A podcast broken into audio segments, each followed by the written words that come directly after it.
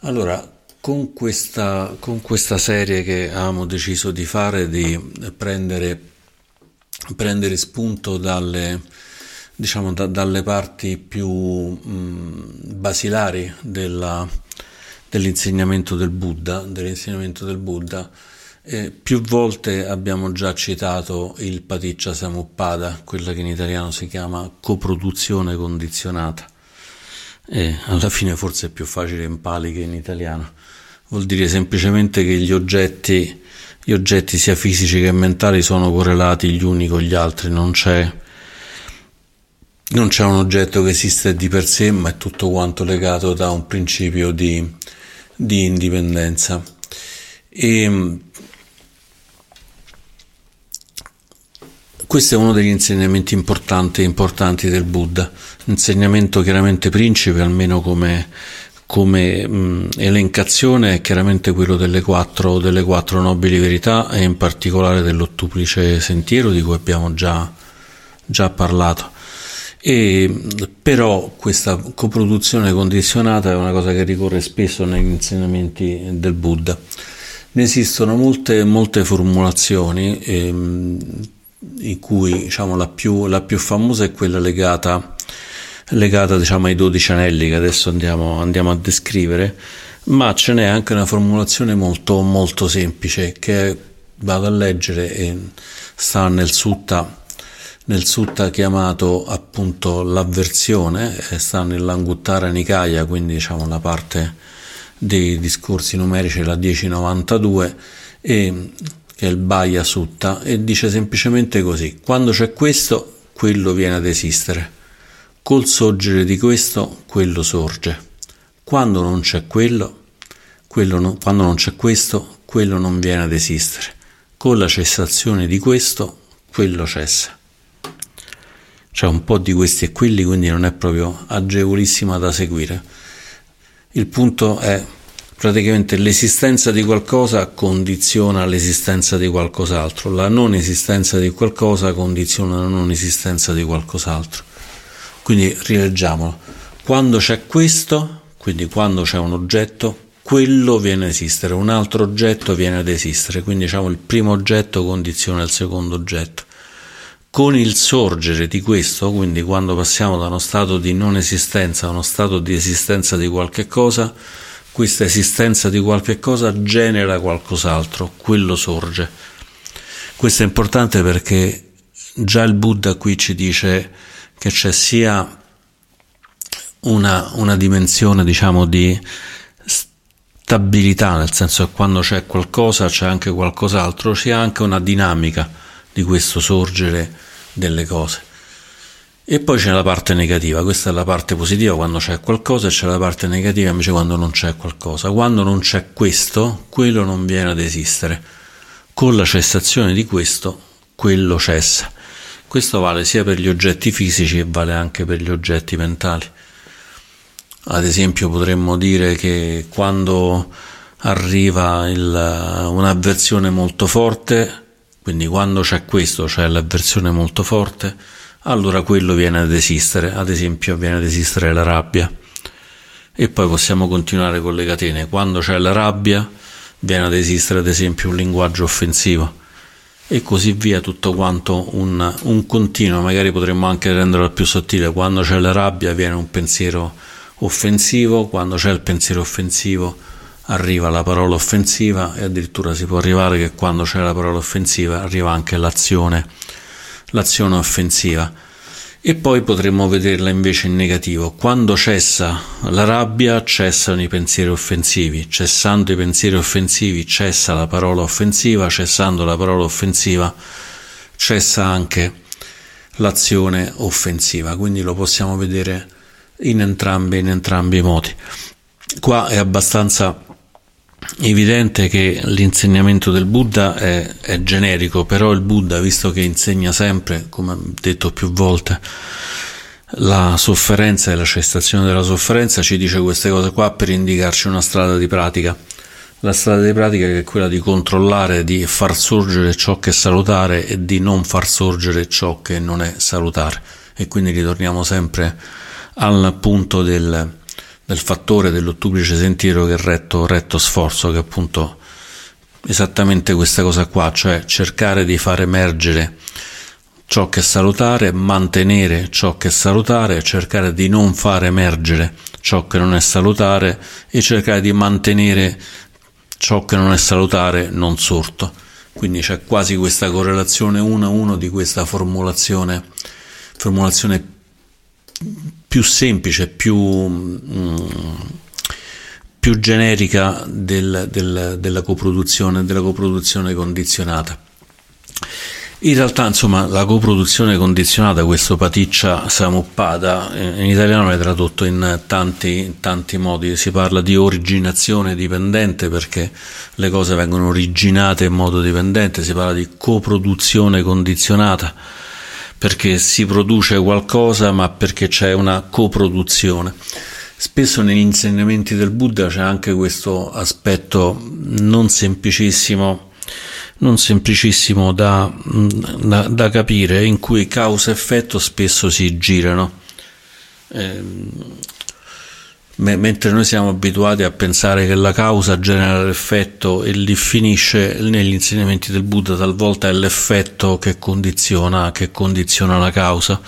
E quindi c'è quasi un cosorgere, un cosorgere simultaneo per cui c'è rabbia e pensiero ad esempio aggressivo sono, sono quasi, quasi simultanei. E quindi li possiamo vedere o dal punto di vista della rabbia che genera il pensiero o dal punto il pensiero aggressivo o possiamo vedere il pensiero aggressivo come quasi eh, avendo creato la necessità della rabbia. E, e questo diciamo per noi occidentali non è proprio facilissimo come, come, come elemento, però se li vediamo nell'ottica del, dell'insegnamento forse principe de, del Buddha, che è quello del vuoto, quello che in Pali si chiama sunyata, sunyata in sanscrito, che ci dice appunto che gli oggetti non esistono di per sé, quindi diciamo l'insegnamento di Sunyata di fatto sta alla base della coproduzione condizionata e quindi non c'è una vera esistenza di un oggetto se non relativo agli altri oggetti e quindi possiamo in un qualche modo andare oltre anche al concetto di eh, se permanente quest'idea che abbiamo una personalità che continua impavida a collegarsi, che è quello diciamo il principio di anatta, quello del non sé. E chiaramente diciamo condito dal fatto che siamo coscienti che il mondo invece è continuamente mutevole proprio perché c'è questo, questo flusso di condizionamenti, di cause e condizioni, cause e condizioni che in Pali si chiama aniccia, che è l'instabilità del mondo anche in un qualche modo, oltre che essere instabile, anche insoddisfacente, quindi diciamo non, non, essendo stabili, non potendoci appoggiare a nulla, chiaramente poi non li possiamo trovare soddisfacenti. Non li possiamo trovare soddisfacenti perché se mi poggio su una condizione ad esempio piacevole, ho mangiato e scopro che mangiare mi fa star bene e, e questa sembra apparentemente una cosa, una cosa buona, una cosa, anzi sicuramente una cosa buona, ma e se poi dice posso fondare la mia vita sul mangiare, poi scopro che dopo un po' mi torna la fame e quindi evidentemente non è una condizione stabile e quando mi torna la fame appare la sofferenza perché la condizione di pace che avevo raggiunto precedentemente scopriamo che non va più bene.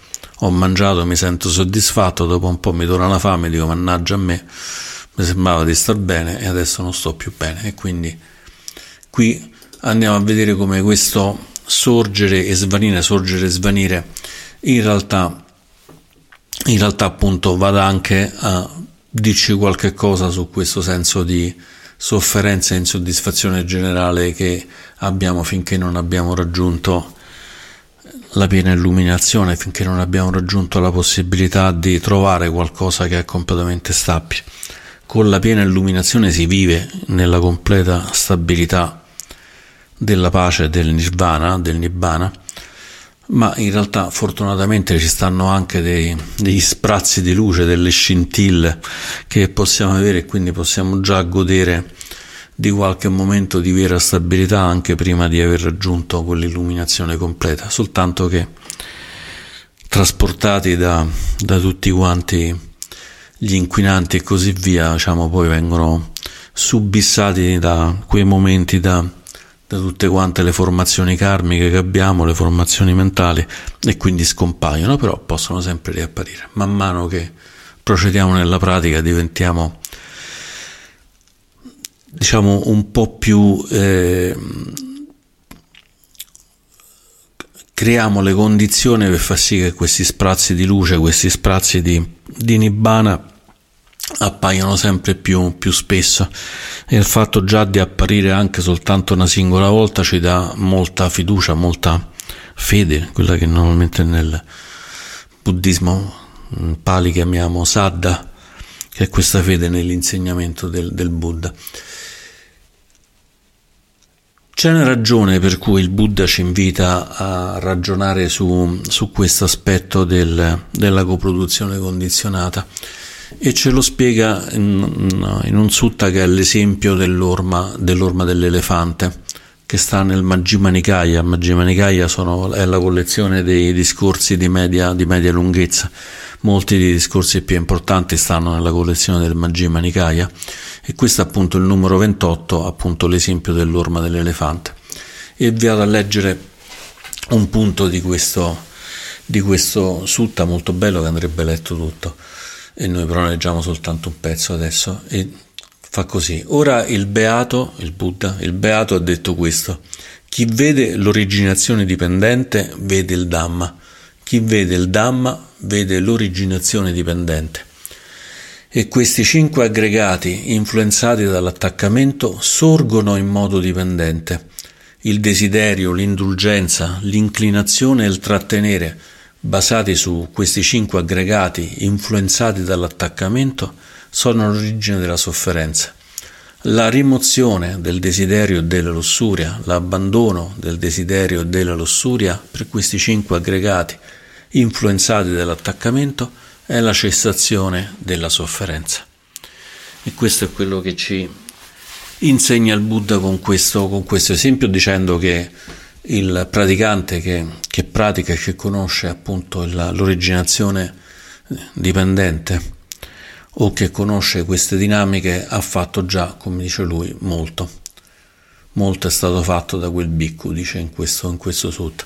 Qui è interessante perché prima ci dice una cosa importante che vedere l'originazione dipendente, quindi questa cosa che abbiamo detto che stando questo, quello è, non stando questo, quello non è, e le versioni in cui sorge e scompare questo e quindi automaticamente sorge e scompare quello. Questa è la stessa cosa che vedere il Dhamma. Vedere il Dhamma in questo caso vuol dire vedere le quattro nobili verità, tant'è che nel, nella continuazione, anche se non le cita, fa riferimento esattamente alla seconda nobile verità, alla verità della sofferenza, cioè l'origine della sofferenza che è data appunto dall'attaccamento. E in questo caso quello che è influenzato, quello che è influenzato dalla coproduzione, ce lo dice molto molto bene, sono i cinque aggregati. I cinque aggregati sono i cinque kanda, in pali skanda, eh, scusate, kanda in pali e skanda in, in sanscrito, e sono le componenti di quello che eh, mm, in qualche modo riteniamo essere un sé stabile, completo. E sono appunto la prima è quello della forma di rupa, la seconda è quello della sensazione di vedana, la terza è quella del riconoscimento che è sagna, la quarta invece sono tutti quanti diciamo questo avviluppo di pensieri, di memorie, di mm, desideri e così via che sono i sankara, detti anche formazioni karmiche, e finalmente poi abbiamo le coscienze sensoriali che sono il quinto, il quinto aggregato. Il quinto aggregato è appunto quello della, della coscienza sensoriale, della coscienza del vedere, la coscienza del toccare, la coscienza del pensare. Sono i cinque sensi, la coscienza dei cinque sensi più la coscienza dei pensieri. E il Buddha appunto lega questa originazione dipendente al fatto che i cinque aggregati, tutti e cinque, quindi sia la forma che tutte quante le parti mentali successive, sorgono in modo dipendente. Questo è abbastanza facile da vedere. È chiaro che se c'è una sensazione, questa sensazione è sorta perché ho toccato qualche cosa e allora ho la sensazione. Avendo toccato qualche cosa posso riconoscerlo e così via. E questo lo possiamo vedere in particolare andando a vedere un'altra formulazione del, del Paticcia Samuppada, che è quella forse più, più canonica, in cui il Buddha divide, divide questa originazione in 12, in 12 anelli, anelli o cause. E la formulazione è molto, molto semplice, molto semplice per cui dice da questo deriva quello, e però mette dei nomi a questo e quello per cui in pali diventa tutto estremamente compatto, per cui ad esempio l'inizio di questa formulazione è Avijja Pacciaya Sankara, Sankara Pacciaya Vignanam e così via. Questo vuol dire Aviccia, Avijja l'ignoranza, Pacciaya è appunto a partire dall'ignoranza, Sankara le formazioni karmiche, Sankara Pacciaya a partire dalle formazioni karmiche, Vignanam la coscienza e tutte quante così diciamo continuando con queste, con queste, con queste formulazioni.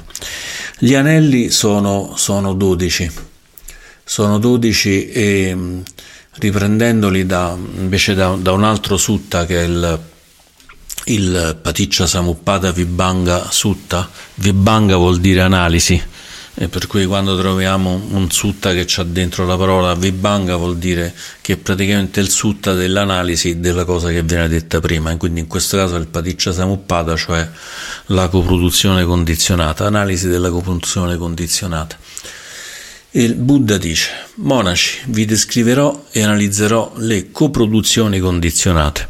Quindi non ce n'è una ma ce ne sono tante. Quindi prima ce n'ha descritta quella generica esiste questo, sulla base dell'esistenza di questo si genera quest'altro. E al sorgere di questo sorge quello, qua invece entriamo più nei dettagli. E cominciamo dicendo dall'ignoranza come condizione derivano le formazioni karmiche.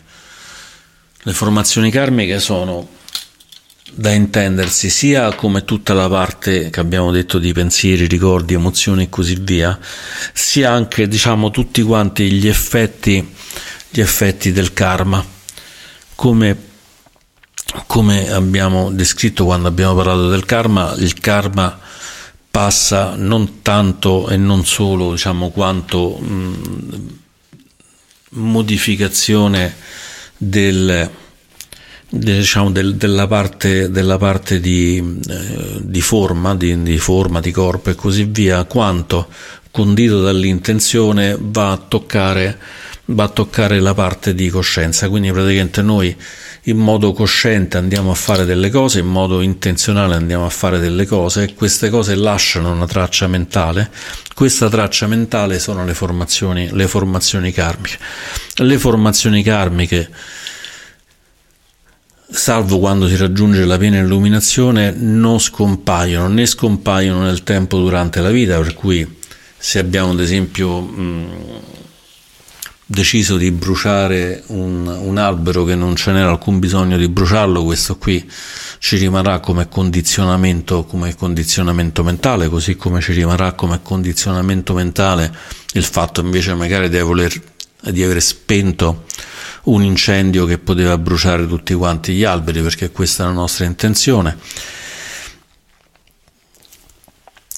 portandoci in un caso verso le condizioni non salutari e quindi diciamo quelle che ci allontanano dalla liberazione e in un altro caso magari portandoci invece verso le condizioni salutari che sono quelle che ci avvicinano alla liberazione ed è questo è il karma. Questi, eh, queste tracce mentali che, sono, che, sono, che appaiono in queste cose qui sono le formazioni karmiche, sono i sankara.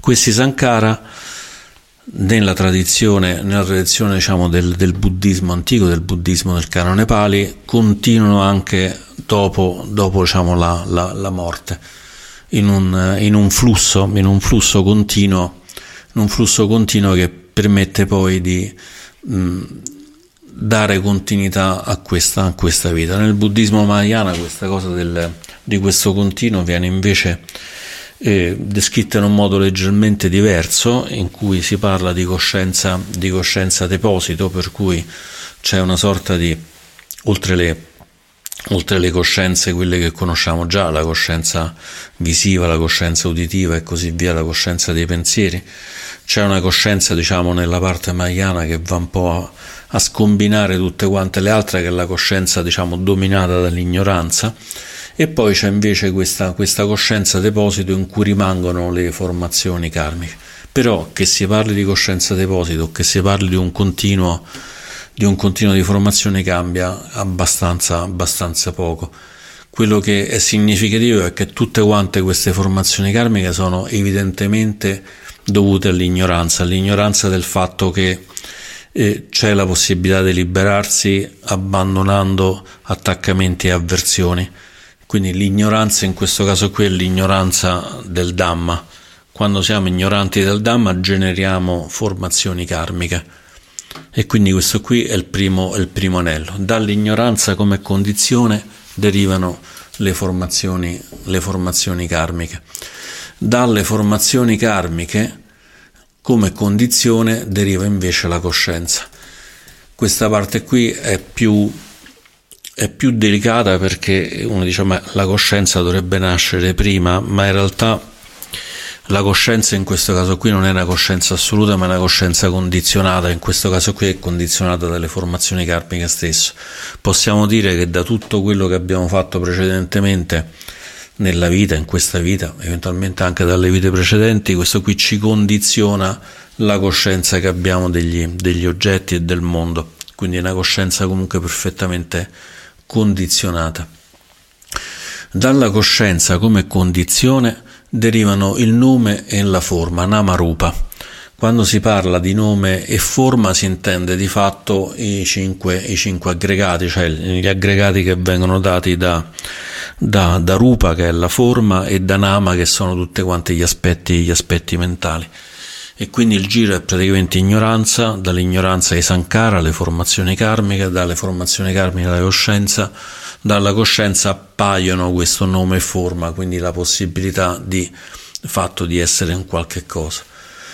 Tant'è che dal nome e forma come condizione derivano che cosa? Derivano le basi sensoriali. Le basi sensoriali sono i sei sensi. I sei sensi sono appunto quelli classici di eh, udito, mh, vista, tatto, e non mi ricordo mai tutti quanti, se li devo dire tutti e cinque ci metto tre ore. In più, chiaramente, anche invece anche la, la, parte sensoriale dei pensieri, che nell'insegnamento del Buddha è considerato un senso come tutti gli altri. Mi rendo conto che sto toccando qualcosa, è un senso, mi rendo conto che sto eh, pensando qualcosa, è un senso. Sono cosciente di aver toccato qualcosa, è la coscienza sensoriale del tatto, sono cosciente di aver pensato alla coscienza sensoriale del pensiero. Quindi dal nome e forma le sei basi sensoriali. Dalle sei basi sensoriali deriva poi il contatto e quindi qua entriamo nella parte più fisica. Il contatto che in pali si chiama passa come, come parola significa che noi praticamente abbiamo una struttura capace di entrare in contatto con il mondo dovuta all'ignoranza. E questa struttura che è capace di entrare in contatto con il mondo tocca qualche cosa, entra in contatto con qualche cosa. Questa parte del contatto è una parte estremamente, estremamente importante, estremamente importante, ci sono molte riflessioni su questa parte, magari le possiamo poi qualche altra volta approfondire. E si parla un po' di, diciamo, di che coscienza, contatto, e sensazioni sono chiamate un vortice perché praticamente ci portano in una condizione di forte sbilanciamento e di forte concentrazione sull'oggetto stesso del contatto. È il contatto che genera qualche cosa. Il contatto, anche se qui non viene, non viene detto in questa progressione dei 12, dei 12 anelli, è sempre condizionato da un altro oggetto che è quello dell'intenzione, cioè noi intenzionalmente entriamo in contatto con qualche cosa. Continuando quindi al settimo, al settimo giro, eh, dal contatto come condizione derivano le sensazioni. Quindi ho toccato, ho toccato un petalo di rosa, arriva la sensazione piacevole. Qua sensazione si intende vedana intese come piacevoli, spiacevoli o neutre, non una sensazione nel senso di emozione, semplicemente mi piace, non mi piace, né, non, né mi piace né non mi piace, che è un punto particolarmente importante. E qua arriviamo all'ottavo anello, che è quello più critico, poi ci diciamo perché, che è quello come dalle sensazioni deriva la brama. Dice, ma perché deriva la brama? Perché ho toccato un petalo, ho avuto la sensazione piacevole, voglio continuare a toccare il petalo di rosa.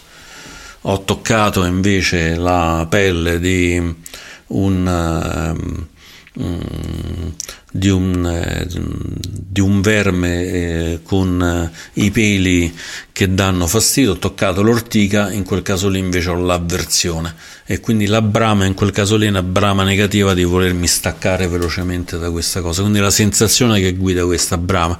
Quando ho qualcosa di piacevole la voglio, quando ho qualcosa di spiacevole non la voglio. Quindi ho la brama di nuovo sia positiva che negativa.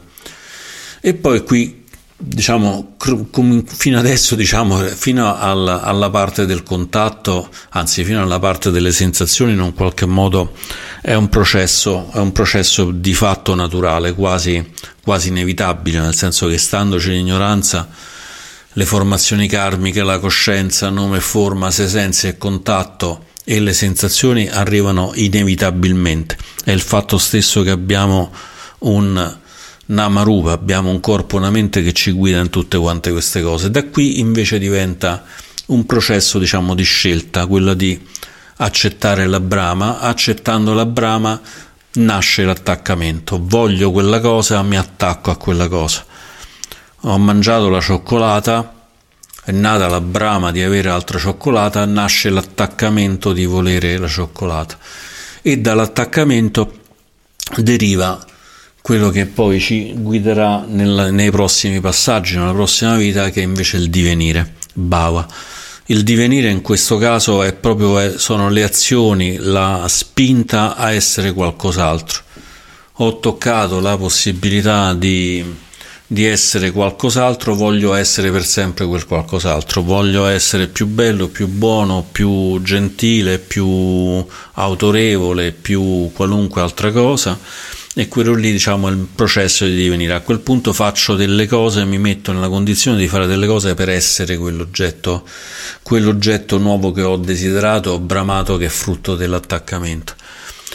Da questo divenire inevitabilmente spunta fuori quindi come condizione deriva la nascita. Nascita qua la possiamo intendere sia la nascita di una nuova condizione in questa vita quindi appunto ho trovato il piacere magari che ne so una sera ho parlato in pubblico è stato molto bello eh, la gente mi ha detto quanto sei bravo quanto sei intelligente e così via. A sentire queste cose è nata una sensazione sensazione piacevole. Questa sensazione piacevole mi è piaciuta mi ci sono in un qualche modo ehm, avventato sopra con la brama del tipo ah che belle parole che mi hanno detto questa bella sensazione di brama dice ma io voglio proprio continuare a sentirla questa cosa qui e quindi mi attacco a questa idea che le persone mi devono dire che sono bello, bravo, intelligente a questo punto dico devo fare qualcosa per continuare a farmi sentire dire che sono bello, bravo, intelligente quindi voglio divenire qualche cosa questo divenire qualche cosa fa sì che io nasca come nuova persona che vuole essere sempre, diciamo, un nuovo, voglio diventare un oratore. Non sapevo che fare l'attore, che fare l'oratore fosse così bello, voglio diventare un attore, voglio diventare un oratore. Questo diciamo all'interno della nostra vita attuale. Questo processo chiaramente lo possiamo considerare anche prodromico a una nuova, una nuova vita rinasco perché voglio degli attaccamenti sensuali, voglio degli attaccamenti di qualunque, di qualunque tipo e questo qua poi mi porta in una nuova vita o in questa vita o nella prossima vita a essere qualco, qualcos'altro. E quindi dal divenire come condizione deriva la nascita. E dalla nascita il Buddha, qua abbiamo finito, questo il dodicesimo anello, arriva su una parte che, come dire, non è particolarmente... Ehm, simpatica perché il Buddha ci dice dalla nascita come condizione, stiamo sempre leggendo, leggendo dal Paticcia Samuppata Vibhanga Sutta, dalla nascita come condizione si producono invecchiamento, morte, dolore, lamenti, angoscia e disperazione, che sono fra le varie definizioni di dukkha, di, di appunto di, di, di sofferenza, sono fra i vari oggetti di sofferenza. Gli altri oggetti di sofferenza, se vi ricordate, sono quello di eh, avere ciò che non vogliamo, non avere ciò che invece vogliamo e essere tenuti lontani da ciò che bramiamo. E qua naturalmente poi con la parte di, di vecchiaia, morte, malattie e quindi anche dolore, lamenti, angoscia e disperazione. Quindi rileggendolo diciamo in modo più completo cercando di seguire questa parte del Buddha. Il Buddha ci dice appunto cos'è questa coproduzione condizionata. Dall'ignoranza come condizione derivano le formazioni karmiche. Dalle formazioni karmiche come condizione deriva la coscienza. Dalla coscienza come condizione, quindi ci deve essere la coscienza, derivano il nome e la forma. Dal nome, della, dal nome e la forma come condizione derivano i sei sensi. Dai sei sensi come condizione deriva il contatto dal contatto come condizione derivano le sensazioni. Dalle sensazioni come condizione deriva la brama. Dalla brama come condizione deriva l'attaccamento. Dall'attaccamento come condizione deriva il divenire. Dal divenire come condizione deriva la nascita. Dalla nascita come condizione si producono l'invecchiamento e la morte, il dolore, i lamenti, l'angoscia e la disperazione. Tale è l'origine di questa massa intera di dolore e sofferenza. Questo ci insegna il Buddha. Ora, questo chiaramente non è una verità assoluta. Il Buddha ci dice questo qui è una verità condizionata dall'ignoranza.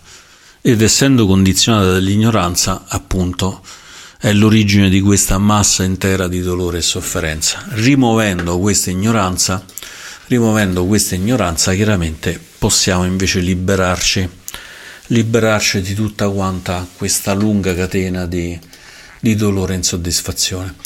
Dicevamo prima che un punto critico è l'ottavo anello, quello che passa dalle sensazioni alla brama, perché questa catena, questo qui è una catena circolare in un qualche modo, ci sono molti disegni, in particolare ai tibetani piace molto questa cosa, forse avete visto che c'è questa specie di, di ruota con tanti passi in mezzo c'è un demone che ci sta, che ci sta sopra, magari adesso la cerco e la, la vediamo insieme, è un disegno molto comune nel buddismo tibetano, nel buddismo Theravada non si usa molto questa cosa un po' da gran ghignol, però insomma l'idea è, è la stessa. E questo qui appunto è un ciclo continuo in cui c'è praticamente tutto il passaggio da l'ignoranza, formazione karmica, si nasce, quindi cioè, si nasce una prima volta, quindi appunto si genera nome, nome e forma e da lì tutto quanto questo, questo susseguirsi fino ad arrivare a una nuova nascita e a una nuova poi successiva, successiva morte. Per interrompere questo ciclo, che è il ciclo del sansara, questo ciclo di sofferenza continua in cui c'è nascita e morte, nascita e morte, nascita e morte continui, Bisogna trovare un anello che sia quello più debole per interrompere questa cosa. L'anello più debole è il momento in cui dalle sensazioni come condizione deriva la brama, perché lì con consapevolezza possiamo interrompere questa discesa sfrenata verso invecchiamento, morte, dolori, lamenti, angoscia e disperazione. Direi che il Buddha è un buon motivatore al fatto di voler interrompere di voler interrompere il sansara e penso che di invecchiamento, morte, dolore, lamenti, angoscia e disperazione, insomma, tutti noi abbiamo avuto già una nostra buona razione e quindi sappiamo di che cosa, di che cosa si parla. Magari non lo sappiamo direttamente, ma l'abbiamo visto succedere ad altre persone e forse anche ai nostri cari. E il punto, diciamo, critico in cui si può interrompere questo processo è il primo punto in cui passiamo dalla condizione quasi inevitabile, perché chiaramente avendo un, un corpo, nome e forma, e un cervello, una mente, avendo un mente, chiaramente la, il contatto, le sensazioni, eccetera, sono inevitabili. È chiaro che nel momento in cui metto la mano su qualcosa di piacevole mi arriva una sensazione piacevole e viceversa. Quello che non è inevitabile è invece è l'apparire, l'apparire della, della brama. L'apparire della brama che ha un termine particolarmente eh, emblematico che è la sete, la, quello che noi chiamiamo brama in pali si chiama sete e il termine è tana. Tana è, è proprio questo termine che indica la sete. È un po' l'idea del Buddha, in tante parti il Buddha ci, ci insegna che questa sete non è placabile, non è placabile, è un po' come l'idea del voglio ad esempio un anellino, voglio un anellino piccolo, voglio, mi accontento di un anellino con un giretto di, di rame e mi piace quell'anellino. Poi ho quello, però la sede non mi si placa, allora la voglio ancora più bello. Voglio un anellino di rame, non lo voglio più di rame, lo voglio d'argento. Poi lo voglio d'oro, poi ci voglio sopra una pietruzza, poi la pietruzza diventa una pietra bella, poi la pietra bella diventa il diamante e poi voglio arrivare fino ad avere l'anello più bello dell'universo e quando avrò l'anello più bello dell'universo mi accontenterò nemmeno di quello e quindi continuerò ad aumentare la sete. Quindi questa sete è di fatto, di fatto interminabile. E quindi c'è questo, questo, questo termine sete, questo termine brama che il Buddha ci invita a stare molto attenti nel momento in cui cerchiamo di soddisfare la sete con l'appagamento dei piaceri sensuali ci accorgiamo che questa cosa non, non funziona non funziona e quindi ed è una parte importante per noi riconoscere che quando ci appaghiamo di qualche cosa in realtà stiamo semplicemente momentaneamente spostando, spostando la sofferenza. Questa è una parte per noi vitale della pratica, riconoscere proprio questo passaggio fra sensazione piacevole o spiacevole alla, alla, alla brama, alla, alla sete, al, all'essere appagati da queste cose e poi i passaggi successivi appunto di Upadana, l'attaccamento, Bhava che è il divenire e poi inevitabilmente Jati che è la nascita e Jara Marana che invece è tutta quanta la, la morte, vecchiaia e morte.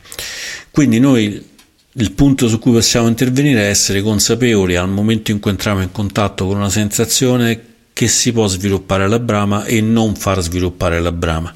Quella è una delle ragioni per cui è così importante conoscere la coproduzione condizionata ed è l'altra ragione per cui in tutti quanti eh, i manuali di meditazione che il Buddha ci ha dato, in particolare le meditazioni dei quattro fondamenti della consapevolezza, il Satipattana,